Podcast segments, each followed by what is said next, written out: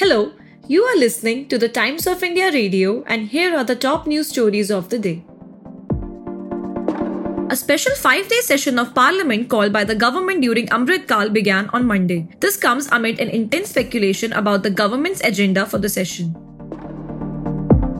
In a major boost to its firepower, the Defence Ministry has approved the procurement of a regiment of Pralay ballistic missiles for the Indian Army. It is for deployment along the China and Pakistan borders.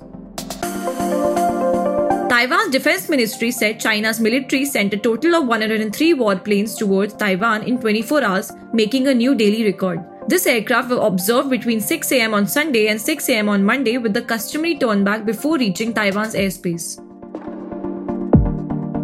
Mohammad Siraj took 6 wickets for 21 runs to restrict Sri Lanka to 50 runs in the Asia Cup final. India easily scored the required runs to win the Asia Cup.